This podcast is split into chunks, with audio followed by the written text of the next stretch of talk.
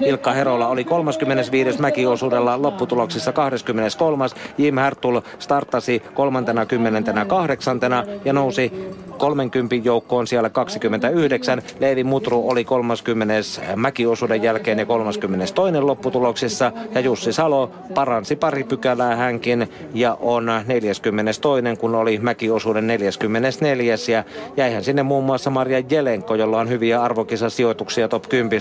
Hänkin jäi Jussi Salon ja kaikkien muidenkin suomalaisten taakse. Adam Siislar jätti muuten starttaamatta laisinkaan puolalainen tähän kilpailuun. Ja tuo Perent, joka säväytti mäkiosuudella yhdysvaltalainen, hän on lopputuloksissa 45. ja kaikkien suomalaisten takana. Joten vaikka se terävin kärki tavallaan tänään suomalaisilta jäikin saavuttamatta, ja mäkiosuusmahdollisuuksia kuihdutti, niin ei tämä hiihto ollenkaan huonosti mennyt siihen nähden, mitkä lähtökohdat olivat. Ei, ei.